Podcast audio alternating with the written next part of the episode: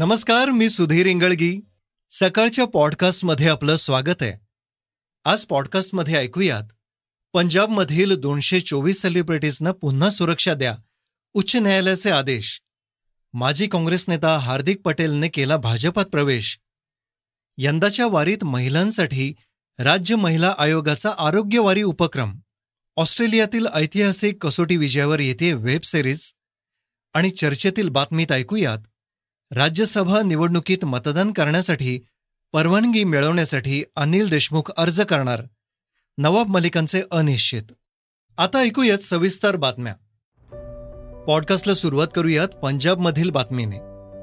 प्रसिद्ध पंजाबी गायक सिद्धू मूसेवाल याच्या हत्येनंतर पंजाबमधील राजकीय वातावरण चांगलंच तापलंय. सिद्धू मूसेवाला याची पंजाब सरकारने सुरक्षा काढून घेतली होती आणि दुसऱ्याच दिवशी त्याच्यावर हल्लेखोरांनी गोळ्या झाडून हत्या केली. त्यानंतर आता उच्च न्यायालयाने आप सरकारला धक्का देत 424 सेलिब्रिटीजना पुन्हा सुरक्षा बहाल करण्याचे आदेश दिलेत. गुरुवारी पंजाबमधील व्हीव्हीआयपी सुरक्षा काढून घेण्याबाबत पंजाब हरियाणा उच्च न्यायालयात दाखल करण्यात आलेल्या याचिकेवर सुनावणी दरम्यान न्यायालयाने वरील आदेश दिलेत. मागील सुनावणी दरम्यान न्यायालयाने सरकारकडून उत्तर मागितले होते, त्यावर आज सुनावणी पार पडली, ज्यात उच्च न्यायालयाने पंजाब सरकारला 424 सेलिब्रिटीजना 7 जूनपासून पुन्हा सुरक्षा बहाल करण्याचे आदेश दिलेत. पंजाबमध्ये अलीकडे सुरक्षेचा आढावा घेतल्यानंतर 424 जणांची सुरक्षा कमी करण्यात आली होती. गायक सिद्धू मूसेवाला हा देखील त्यापैकीच एक होता. त्यानंतर दुसऱ्याच दिवशी त्याची हत्या करण्यात आली. या घटनेनंतर भगवंत मान सरकार यांच्यावर चौफेर टीका झाली आणि प्रकरण कोर्टात पोहोचलं. काँग्रेसमधून बाहेर पडलेल्या गुजरातचे पाटीदार नेते हार्दिक पटेल यांनी आज भाजपात प्रवेश केला. 2015 मध्ये हार्दिक पटेलांनी पाटीदार समाजाला आरक्षण देण्यात यावं यासाठी मोठं आंदोलन उभारलं होतं. 2017च्या विधानसभा निवडणुकीत भाजपाला पाटीदार समाजाच्या नाराजीचा सामना करावा लागला होता. गुजरातमध्ये 182 विधानसभा जागा आहेत. त्यापैकी 70 विधानसभा क्षेत्रांमध्ये पाटीदार फॅक्टर महत्त्वाचा ठरतो. त्यामुळं हार्दिक पटेल यांच्या भाजपा प्रवेशाने गुजरात निवडणुकीसाठी भाजपाने कंबर कसली आहे हे प्रतीत होतं. 2017च्या निवडणुकीत पाटीदार समाजाच्या नाराजीचा फटका भाजपाला बसला होता. भाजपाला केवळ 99 जागांवर विजय मिळवता आला होता, तर काँग्रेसला 82 जागा मिळाल्या होत्या. सौराष्ट्रात भाजपाला मोठा फटका बसला होता. 18 मे 2022 साली हार्दिक पटेलांनी काँग्रेस पक्षाचा राजीनामा दिला होता. गुरुवारी त्यांनी भाजपात प्रवेश केलाय. आता बातमी रशिया युक्रेनच्या युद्धासंदर्भातली. रशियन सैनिकांनी युक्रेनच्या 2 लाख मुलांना जबरदस्तीने रशियात नेल्याचा दावा युक्रेनच्या राष्ट्राध्यक्षांनी केलाय. झेलेन्स्की एका व्हिडिओ संदेशात म्हणालेत, या अपराधी नीतीचा उद्देश मानवी तस्करी करून लोकांच्या युक्रेनविषयीच्या आठवणी पुसायच्या आहेत. त्यांना मागे फिरण्यालायक न ठेवणे असा आहे. युक्रेन दोषींना शिक्षा करणार आहे, मात्र अगोदर रशियाला युद्ध मैदानात युक्रेन जिंकू देणार नाहीये. आमचे लोक आत्मसमर्पण करणार नाहीत. आमची मुलं आक्रमण करणाऱ्यांची संपत्ती बनणार नाही. आतापर्यंत 243 मुलांची हत्या झाल्याचंही त्यांनी सांगितलंय. झेलेन्स्की म्हणाले, रशियाच्या ताब्यातील भागामध्ये युद्धात आतापर्यंत 243 मुलं मारली गेली आहेत, 446 जखमी आणि 139 मुलं बेपत्ता झाली आहेत. ही संख्या जास्तही असू शकते.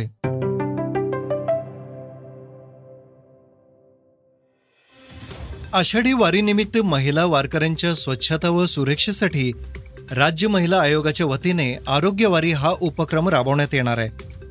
यामध्ये दरमहा किलोमीटरच्या अंतरावर महिलांसाठी स्वच्छतागृह, sanitary napkin vending machine, burning machine, स्त्रीरोग तज्ज्ञ यांची व्यवस्था करण्यात येणार आहे. तसेच महिला सुरक्षिततेसाठी जागोजागी हेल्पलाईन दर्शनी भागात लावण्याबाबतचा आढावा पुणे, सातारा, सोलापूर जिल्ह्याच्या जिल्हाधिकारी, जिल्हा परिषदेचे मुख्य कार्यकारी अधिकारी, पोलीस अधीक्षक यांच्याबरोबर झूम मीटिंग घेऊन राज्य महिला आयोगाच्या अध्यक्ष रुपाली चाकणकर यांनी दिली आहे. 7 जून रोजी संबंधित अधिकारी आपला आराखडा आयोगात सादर करणार आहेत. राज्य महिला आयोगाच्या अध्यक्ष रुपाली चाकणकर म्हणाल्या, यामध्ये दर 10 किलोमीटर अंतरावरती महिलांसाठी स्वच्छतागृह व नाणीगृहाची व्यवस्था करण्यात आलेली आहे. त्याचबरोबर महिलांसाठी सॅनिटरी नॅपकिन, बर्निंग व वेंडिंग मशीनची व्यवस्था करण्यात आलेली आहे. त्याचबरोबर महिलांसाठी स्त्रीरोग तज्ज्ञ त्या ठिकाणी उपस्थित असतील. या वारीदरम्यान प्रचंड गर्दी असणार आहे, त्यामुळे महिलांच्या सुरक्षिततेसाठी महिलांसाठी असणारे हेल्पलाईन नंबर हे दर्शनी भागात लावण्यात येणार आहेत आणि याचं संपूर्ण नियोजन हे झालेलं आहे. अतिशय मनाला समाधान वाटतं. यावर्षीची वारी ही ऐतिहासिक वारी ठरणार असून निश्चितपणाने महिलांच्या आरोग्यासाठी विशेष लक्ष देत असताना सोलापूर जिल्हाधिकारी व सीओकडून विशेष व्यवस्था करत असताना स्तनदा मातांसाठी विशेष पेंडॉलची व्यवस्था करण्यात आलेली आहे. त्याचबरोबर अँब्युलन्स आणि अँब्युलन्समध्ये स्त्रीरोग तज्ज्ञ, बालरोग तज्ज्ञ यांची देखील व्यवस्था करण्यात आलेली आहे. या सगळ्यांमध्ये 112 हा हेल्पलाईन नंबर, त्याचबरोबर 1091 हा टोल फ्री क्रमांक यांची देखील व्यवस्था चांगल्या पद्धतीने करण्यात आली आहे, जेणेकरून ही वारी अतिशय महिलांसाठी सुरक्षित, आरोग्यदायी ठरावी ही योजना राज्य महिला आयोगाच्या वतीनं करण्यात आलेली आहे.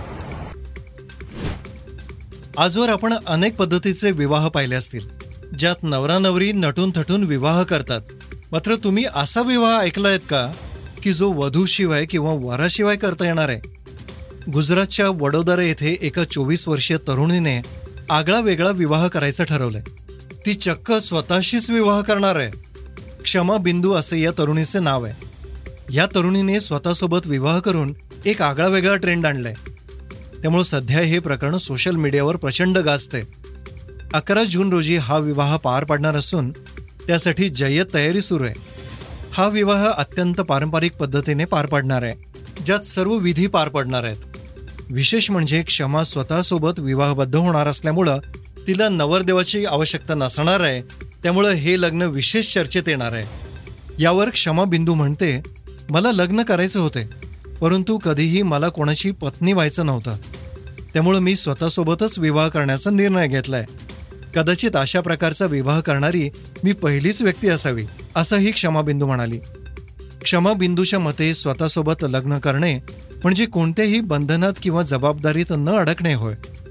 माझे स्वतःवर प्रेम आहे, त्यामुळे मी असं करते, असंही ती म्हणाली. श्रोतेहो, आता बातमी मनोरंजन जगतातील. ऑस्ट्रेलियातील ऐतिहासिक कसोटी विजयावर वेब सिरीज येते. बॉर्डर गावस्कर ट्रॉफीमध्ये भारताचा ऑस्ट्रेलियावर विजय अलीकडील महत्त्वाचा विजय मानला जातो.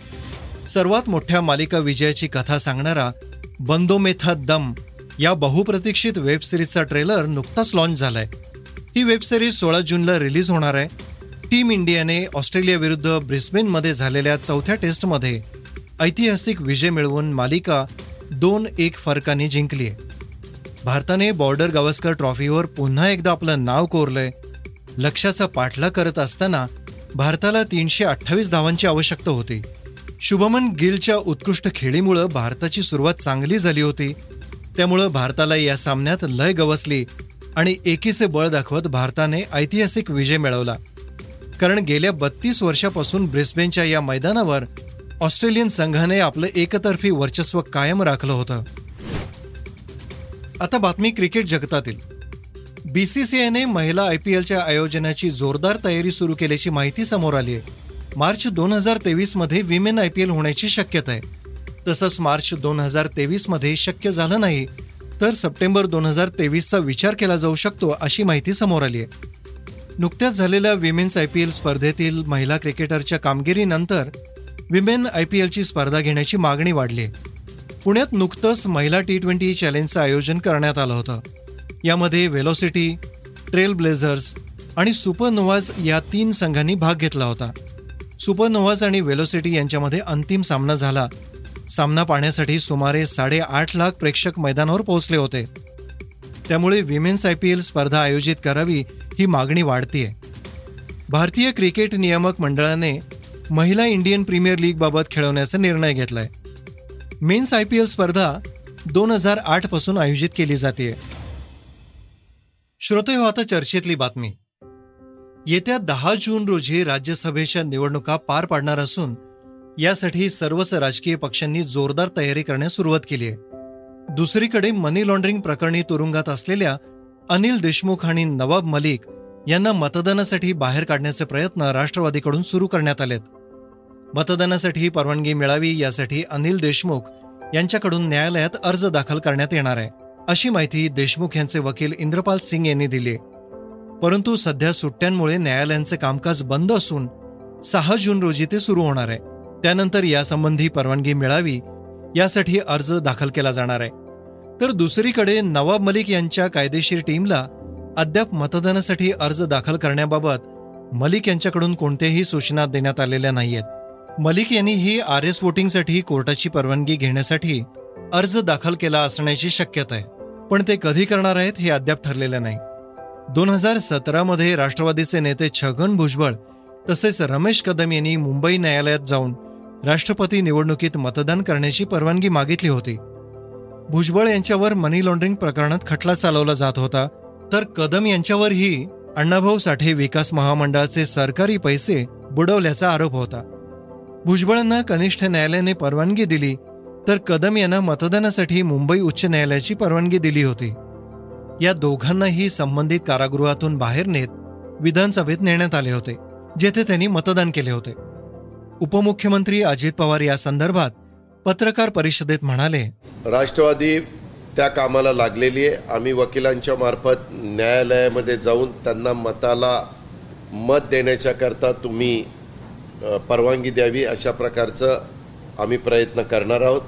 मागच्याही काळामध्ये अशा प्रकारे काही घटना घडलेल्या आहेत. त्यावेळेस त्यांना मतदानाच्याकरता आलेलं आपल्याला आठवत असेल. मागं रमेश कदम आणि छगन भुजबळ साहेब देखील मतदानाला आलेले होते. निवडणूक कुठली होती आता मला लक्षात नाही, परंतु अशाच पद्धतीनं विधिमंडळामध्ये मतदानाला ते आलेले होते.